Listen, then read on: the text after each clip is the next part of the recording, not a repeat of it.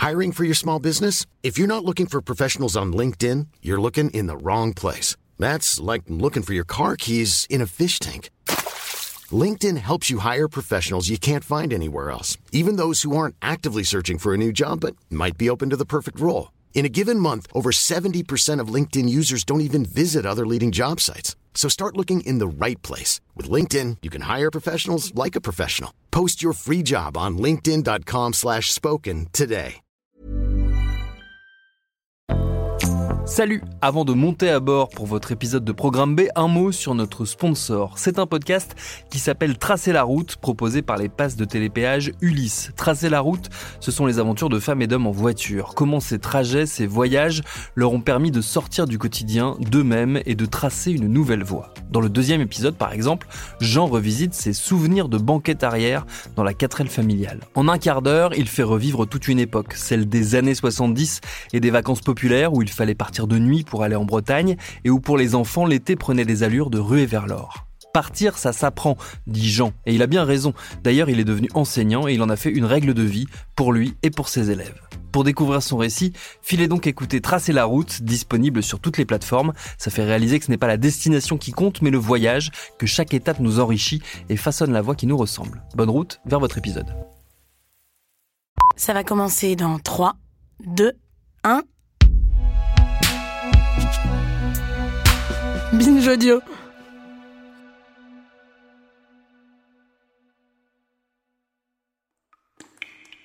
Blanc comme neige, épisode 3.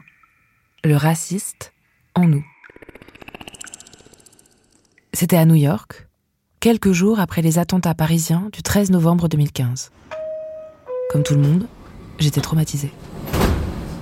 J'étais assise dans le métro, sur une ligne fréquentée, à l'heure de pointe, et un homme noir s'est assis à côté de moi.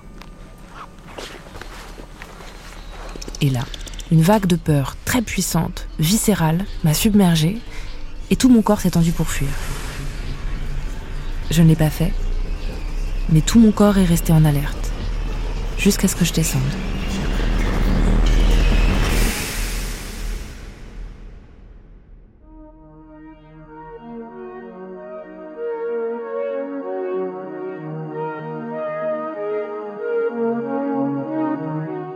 On était à New York, très très loin de Paris, et cet homme n'avait rien à voir avec les frères Kouachi ou le Bataclan.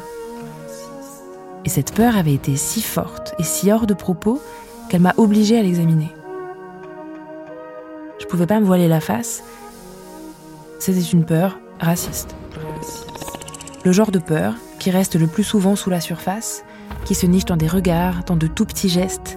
Mais là, dans le climat de terreur qui suivait l'attentat, elle avait pris une dimension nouvelle, énorme, et je pouvais plus l'ignorer. À Paris, la peur est revenue. Cette fois, quand un homme barbu à l'air musulman montait dans le métro. Si les auteurs des attentats avaient été blancs, est-ce que ça m'aurait traversé l'esprit de vouloir fuir quand un blanc s'asseyait à côté de moi? J'ai commencé à penser que cette peur était une sorte de clé, qu'elle ouvrait une porte sur quelque chose que je n'avais jamais vu ou jamais voulu voir, le racisme en moi. Voici un extrait du texte que j'avais écrit à l'époque. Ça imaginait une sorte de parlement intérieur, plein de voix qui s'affrontaient suite aux attentats. Il y avait l'ayatollah du courage, l'avocat de la peur, la manifestante avec sa pancarte Si tu fais pas partie de la solution, tu fais partie du problème. Et quand ils étaient tous partis, il ne restait plus qu'une seule personne.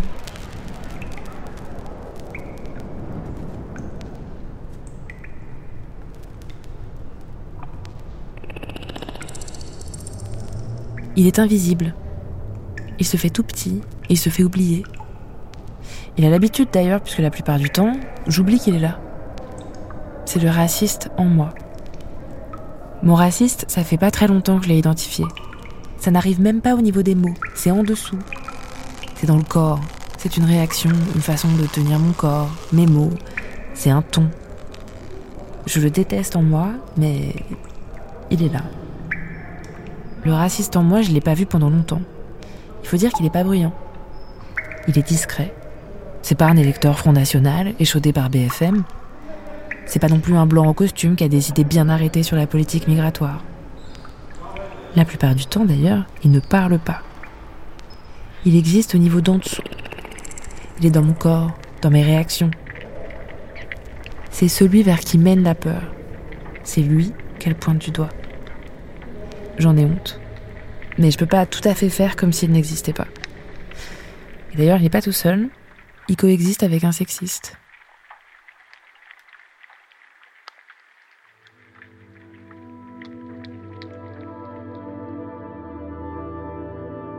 À l'époque, je ne savais pas quoi faire de cette compréhension. Il me manquait beaucoup d'outils pour ça. Depuis, j'ai lu, j'ai écouté, j'ai surtout eu la chance de pouvoir rejoindre un collectif antiraciste qui travaille à documenter le racisme dans la société française, et j'ai compris que le racisme, quand on grandit dans une société raciste, est inévitable. Robin DiAngelo est américaine, consultante en diversité et militante antiraciste. Elle est surtout l'autrice d'un livre intitulé White Fragility. Le livre a connu un succès phénoménal aux États-Unis, il s'en est vendu plus de 1,6 million d'exemplaires. Il a été traduit et publié en France l'an dernier sous le titre La fragilité blanche. Dans ce livre, D'Angelo, qui est blanche, s'adresse directement aux blancs pour les pousser à regarder en face leur place dans le système raciste et devenir de meilleurs alliés. Elle vise tout particulièrement les blancs progressistes les blancs de gauche, car selon elle, ce sont les pires. And that's a, kind provocative thing to say. What are you talking about? How can you say that when white nationalism is on the rise? C'est une idée assez provocante. On me dit mais comment vous pouvez dire ça alors que le nationalisme blanc est de plus en plus fort? Ce que je veux dire par là, c'est qu'au quotidien, ce n'est pas avec les nationalistes blancs que les personnes noires interagissent. Et d'ailleurs, quand c'est le cas, le fait que les nationalistes soient clairs sur leurs convictions aide les personnes noires à s'en protéger. Parce qu'elles savent d'où elles parlent et elles peuvent décider d'interagir avec elles ou non. Mais les personnes noires ont plus de chances de côtoyer des gens comme vous et moi. Et c'est nous qui les épuisons, qui épuisons les deux, trois personnes noires avec qui nous travaillons. Et je propose de regarder de plus près ce qui se passe, comment nous produisons ça toute cette énergie qu'on déploie pour bien faire comprendre à tout le monde qu'on n'est pas raciste, ce qui n'a aucun effet concret.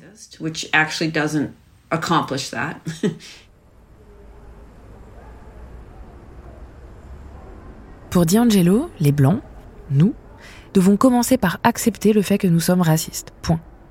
Nous avons été socialisés dans une société raciste et nous héritons nécessairement de ces préjugés et de ces catégories. Mais se reconnaître raciste, c'est très difficile à faire, puisqu'on vit dans des sociétés où le racisme est tabou. À part les gros fachos, personne ne se dit raciste, puisqu'être raciste, c'est vraiment, vraiment mal. Tu l'as dit, t'es raciste. Oui, je suis raciste. T'es raciste. Oui. Hein? T'es raciste. T'as un problème avec Mohamed Mais non, pas de T'as un problème. avec les musulmans Or, pour D'Angelo, c'est précisément cette conception morale du racisme qui empêche les Blancs de penser avec lucidité leurs conditions.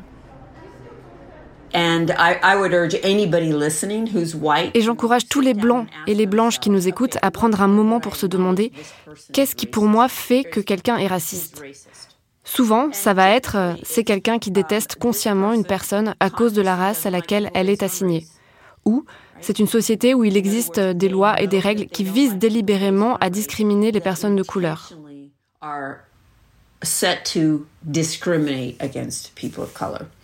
And I don't know that you could have come up with a more effective way to protect the system of racism. Pour moi, ces définitions sont le meilleur moyen de protéger le système raciste.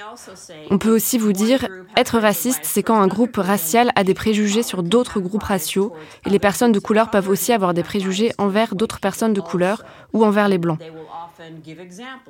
Et on va vous donner des exemples. Alors oui, bien sûr, tout le monde a des préjugés et les groupes sociaux ont des préjugés envers d'autres groupes sociaux. Donc oui, en ce sens, tout le monde a des biais et tout le monde discrimine. Mais le racisme systémique intervient quand les préjugés de votre groupe social sont renforcés par le pouvoir législatif et le contrôle institutionnel. C'est ça qui transforme les préjugés en système, parce que votre groupe social se trouve dans la position de créer des lois, des procédures et des pratiques. Votre groupe social est celui qui décide si quelque chose est raciste ou pas, si on va chercher à le quantifier ou pas. Sa vision imprègne toute la société et devient la norme, plutôt qu'une aberration. And becomes the norm rather than an aberration.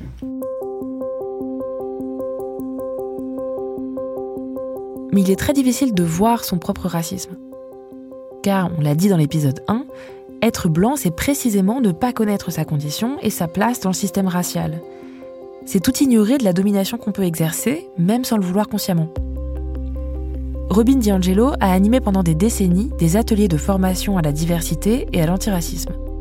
Et elle y a observé des réactions récurrentes.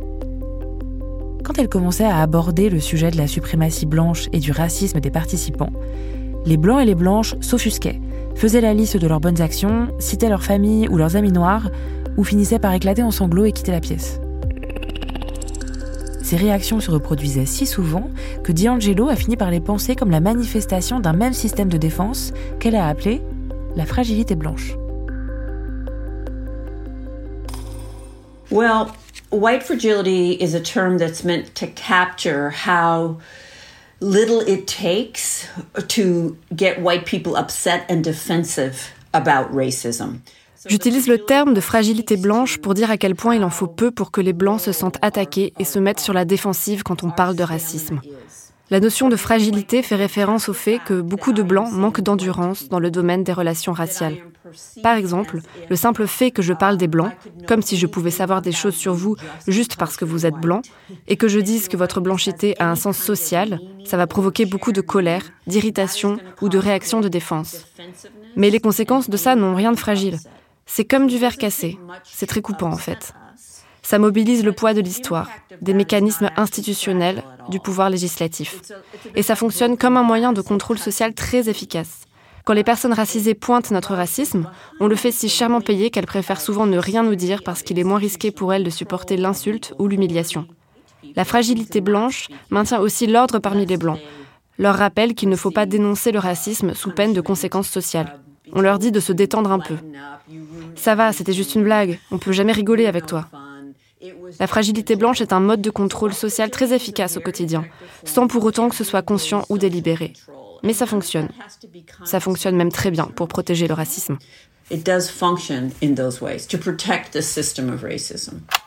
Alors, j'entends d'ici Pascal Bruckner dire Oui, mais ça, c'est une américaine qui le dit. On est en France ici, arrêtez de nous culpabiliser. And I'm not in France, but I can tell you that people of color in France have asked me to come. Je ne suis pas en France, mais je peux vous dire que des personnes de couleur de France m'ont contacté parce qu'elles en avaient vraiment assez. L'histoire et les spécificités culturelles sont peut-être différentes, mais les dynamiques de la fragilité blanche sont les mêmes. Et les résultats aussi. Ça veut dire qu'il faut se poser la question autrement. Ne plus se demander si nous sommes racistes ou si la société reproduit le racisme, mais se dire comment sommes-nous racistes? Comment notre société reproduit-elle le racisme? How are we racist? How does our society reproduce racism?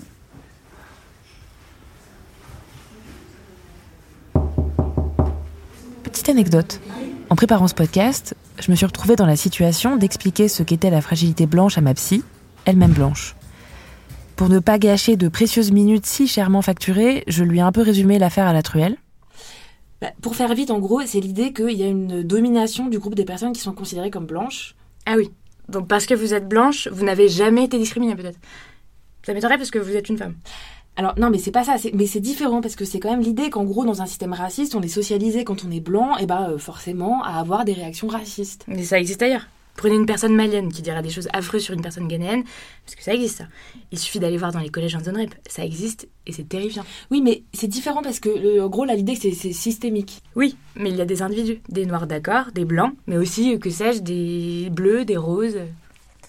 Ce dialogue était assez fou, parce que j'ai retrouvé presque mot pour mot des exemples de fragilité blanche donnés par D'Angelo dans son livre. J'ai changé de sujet, parce que je retournais, que ça me coûtait cher et que j'étais pas là pour évangéliser ma psy, mais je me suis redit que même si on peut trouver cette idée de fragilité blanche trop générale ou trop vague pour être très scientifique, dans le quotidien, elle décrivait quand même des réactions assez claires. Et pour moi, elle a été très très utile. Quand Amy Hong, une collègue et amie asiatique, m'a fait découvrir une vidéo de Robin DiAngelo parce qu'elle n'en pouvait plus de ma fragilité blanche, j'ai eu un électrochoc. Parce que je me retrouvais dans presque toutes les réactions de défense qu'elle décrivait. C'est abusé de me dire ça. Attends, est-ce que tu exagères pas un peu? Euh, Désolée, non mais là j'ai vraiment des choses plus importantes à faire que le collectif antiraciste. Hein. Tu penses pas que je suis une bonne alliée? Non mais parce que t'as vu, j'ai lu le livre de D'Angelo, donc euh, ça va vouloir dire que je suis quelqu'un de bien, non?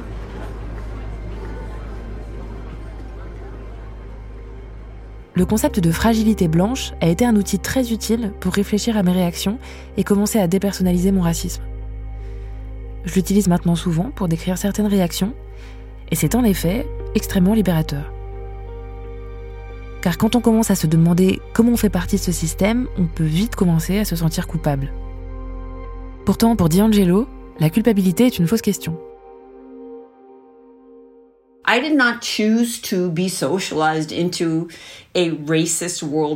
Je n'ai pas choisi d'être socialisée dans une idéologie raciste, des schémas et des modes d'engagement racistes. Mais voilà, ça a été le cas, c'est comme ça. Et maintenant, je suis responsable des effets de cette socialisation. Je ne l'ai pas choisi, mais j'en ai hérité. Et cette idée-là, c'est à la fois un très petit saut mental et un bond de géant. Parce que ça permet d'ouvrir le débat plutôt que de le fermer. Ça fait sortir des réactions classiques de culpabilité, de défense, de honte, et ça c'est extrêmement libérateur et transformateur. Ça veut dire que je n'ai plus besoin de déployer toute cette énergie à me défendre, à nier, à dire que vous m'avez mal compris, et je peux au contraire utiliser cette énergie pour explorer et comprendre comment j'ai été socialisée, comment ça se traduit dans ma vie, comment je peux résister à ça et ne plus me voir comme quelqu'un qui n'est pas raciste, mais comme quelqu'un qui se situe sur un continuum. What am I actively doing to challenge a problem, an issue that I am necessarily a part of? J'aimerais bien vous dire que pour moi, la prise de conscience de ma blanchité et de mon racisme s'est faite sans culpabilité, que c'était un processus affirmatif, politisé, plein de colère et d'une juste indignation, accompagné d'une conscience humble et nette de ma place dans la lutte. Mais malheureusement, ça se passe pas vraiment comme ça. La culpabilité, je m'en défais progressivement, mais c'est un processus compliqué. Non mais je, vois pas assez la race. Bah maintenant, je vois plus que ça. Euh, si je fais un compliment à cette copine voilée, est-ce que c'est raciste? Cette femme noire que je connais pas dans la rue, si je lui souris, est-ce que c'est du soutien ou est-ce que c'est du racisme bienveillant en fait? Est-ce que j'en fais assez? Pourquoi j'en fais pas assez? Pour D'Angelo, cette culpabilité est encore une façon de ramener l'attention sur soi, son expérience de pauvrecita blanche désormais aux prises avec les affres de la déconstruction.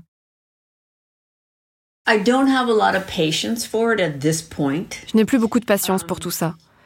Je pense que c'est malhonnête et que ça surgit seulement quand la personne est mal à l'aise. Je ne crois pas que la majorité des Blancs se baladent toute la journée en ayant honte d'être blanc et en se sentant coupable de ça. La question à laquelle je reviens toujours, ce n'est pas est-ce que cette culpabilité est réelle ou non, juste ou non, mais plutôt comment elle fonctionne. Qu'est-ce qui se passe quand une personne blanche se complaît dans sa culpabilité et que cette culpabilité tend à mettre fin à la conversation tout en l'exonérant de toute responsabilité? Ça pousse aussi tout le monde à marcher sur des œufs pour être bien sûr que les blancs ne vont pas se sentir coupables.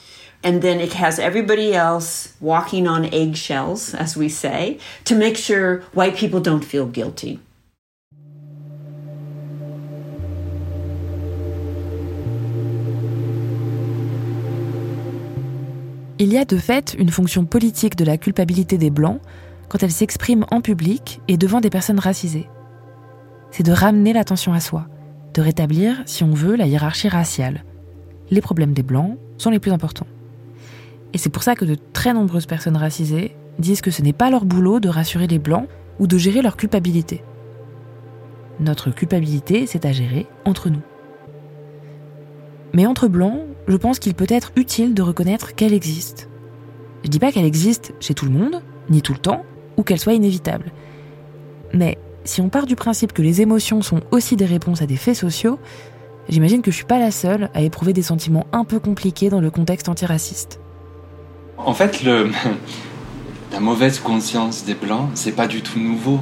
Alors, non seulement dans l'histoire, mais aussi dans le corpus théorique. Hein. Jules Salomon Serre est philosophe à l'université canadienne McGill et il s'intéresse au rôle éthique des émotions que les Blancs peuvent éprouver en contexte antiraciste. Il a notamment réfléchi au rôle de la honte, qu'il essaie de penser comme ferment d'action politique. Alors on peut penser à l'idéologie raciste, ce livre de Colette Guillaumin paru au début des années 70. Elle y parle de la conscience coupable des personnes blanches euh, après la Seconde Guerre mondiale. Une conscience coupable qui en fait est hypocrite selon elle, puisqu'elle aura conduit le racisme à se faire moins explicite, plus souterrain. Euh, pour ce qui est de la honte à proprement parler, il y a ce texte de Simone de Beauvoir, L'Amérique au jour le jour. Et dans ce texte, elle revient sur son séjour aux États-Unis en 1947. Et alors, point intéressant, elle raconte sa visite de Harlem. Et cette visite de Harlem pour Beauvoir, eh bien, ça semble être une expérience de honte. Enfin, il y a un autre exemple fascinant, en fait proche de Beauvoir, puisqu'il s'agit de Sartre et de sa préface aux damnés de la Terre. Dans ce texte, Sartre euh, s'adresse aux métropolitains. Et donc, s'adressant aux, métropolitains, il dit, je cite, Ayez le courage de le lire, en parlant du texte de Fanon. Ayez le courage de le lire donc, par cette première raison qui vous fera honte, et que la honte, comme a dit Marx, est un sentiment révolutionnaire. Pour Jules Salomon Serre, la honte n'est pas forcément une émotion négative parce qu'elle peut pousser à l'action. Mais à quelle action? D'Angelo sourit quand je lui pose la question, je pense qu'elle l'a entendu mille fois. I would give them a simple exercise. Je leur donnerai un exercice très simple. Prenez un bout de papier et commencez à lister toutes les raisons pour lesquelles vous ne savez pas quoi faire au sujet du racisme. Et cette liste, c'est votre plan d'action, ce que vous devez faire. Ça va prendre du temps, ce ne sera pas facile, mais cette liste, c'est un point de départ. Par exemple, vous avez écrit ⁇ On ne m'a rien appris sur le racisme ⁇ Bon, on est en 2021 et il y a énormément de ressources extraordinaires disponibles. Donc la première chose à faire, c'est de les explorer en profondeur, de lire des livres écrits par des personnes de couleur, de regarder des films, d'écouter des podcasts, de se plonger dans toutes ces réflexions et ces ressources éducatives. Peut-être que vous avez écrit ⁇ Je n'ai pas de personnes racisées autour de moi avec qui je pourrais parler de ça ⁇ Bon alors il va falloir sortir de votre zone de confort et établir de nouvelles relations. Un autre élément de la liste pourrait aussi être, si vous êtes honnête, je n'ai pas cherché à savoir. Mais bon, malgré ça, il y a quand même des gens qui vont dire Mais qu'est-ce que je fais? Et ensuite, ils ne vont rien faire du tout. Ils vont juste se dire C'est pas moi le problème, moi ça va, je sais déjà tout ce que je dois savoir. Cette arrogance-là aussi, il faut faire attention. So check that arrogance. Baisse un doigt si tu as été victime d'une insulte raciale. Baisse un doigt si tu as déjà eu peur quand tu croises la police. Baisse un doigt si tu ne mets pas ta photo sur ton CV pour ne pas que ça te nuise. Baisse un doigt si tu t'es déjà fait suivre par un vigile dans les magasins. Baisse un doigt si quelqu'un a déjà évité de s'asseoir à côté de toi dans le métro. Baisse un doigt si quelqu'un a eu le réflexe de serrer son sac contre elle en te croisant. Depuis quelques années, l'idée de déconstruire ces privilèges est devenue courante dans les milieux militants ou progressistes blancs. Des posts s'affichent sur Instagram, des stories sont postées, des vidéos ou des challenges, comme celui qu'on vient d'entendre, initialement créé sur TikTok par le compte afroféministe Big Mama official, visent à pousser les Blancs à prendre conscience de leurs privilèges. Dans les milieux progressistes, ça devient presque une nouvelle norme sociale. On se sent de plus en plus obligé de commencer ses prises de parole en annonçant, par exemple, Je vous parle en tant que femme, cisgenre, blanche, hétérosexuelle, parfois suivi d'une déclaration du genre et en tant que telle, j'ai des privilèges, je n'ai pas été discriminée, je n'ai pas subi d'assignation raciste. Et ensuite, on passe à la suite. Comme si c'était une sorte de formule magique, un mantra qui nous plaçait soudain au-dessus du racisme ordinaire et surtout nous évitait d'avoir à nous demander d'un peu trop près ce que tout ça veut dire. Car quand même, on peut s'interroger sur la popularité de ce genre de déclaration. Depuis quand une pratique qui menace réellement l'ordre social se répand aussi vite? Je n'ai pas eu cette idée toute seule. C'est une discussion qui a surgi dans le collectif antiraciste dont je fais partie, dans un échange de mails. Une des membres, une femme racisée, a envoyé un article de Kautar Archi, la sociologue qu'on a entendue dans les épisodes précédents. L'article s'appelait Checker les privilèges ou renverser l'ordre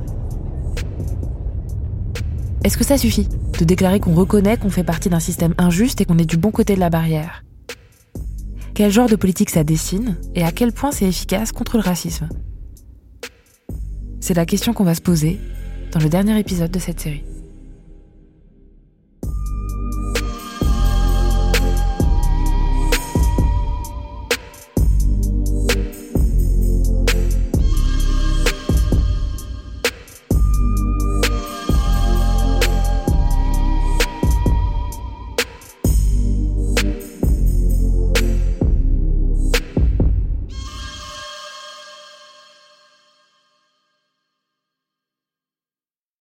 Paris Hilton, Alizé, Justin Bieber, Samina Seri, Geneviève de Fontenay.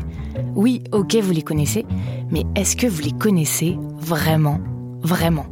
Bien souvent, on croit savoir deux, trois trucs sur ces personnes, mais en fait, leurs histoires sont bien plus complexes qu'on veut bien nous faire croire.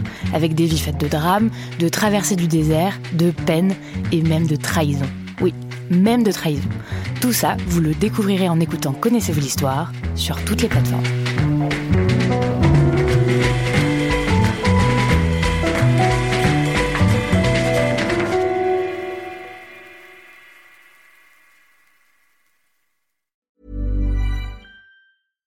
Selling a little or a lot? Shopify helps you do your thing however you cha-ching. Shopify is the global commerce platform that helps you sell at every stage of your business. From the launch your online shop stage to the first real life store stage, all the way to the did we just hit a million orders stage. Shopify is there to help you grow. Shopify helps you turn browsers into buyers with the internet's best converting checkout. 36% better on average compared to other leading commerce platforms because businesses that grow grow with Shopify. Get a $1 per month trial period at shopify.com/work. shopify.com/work.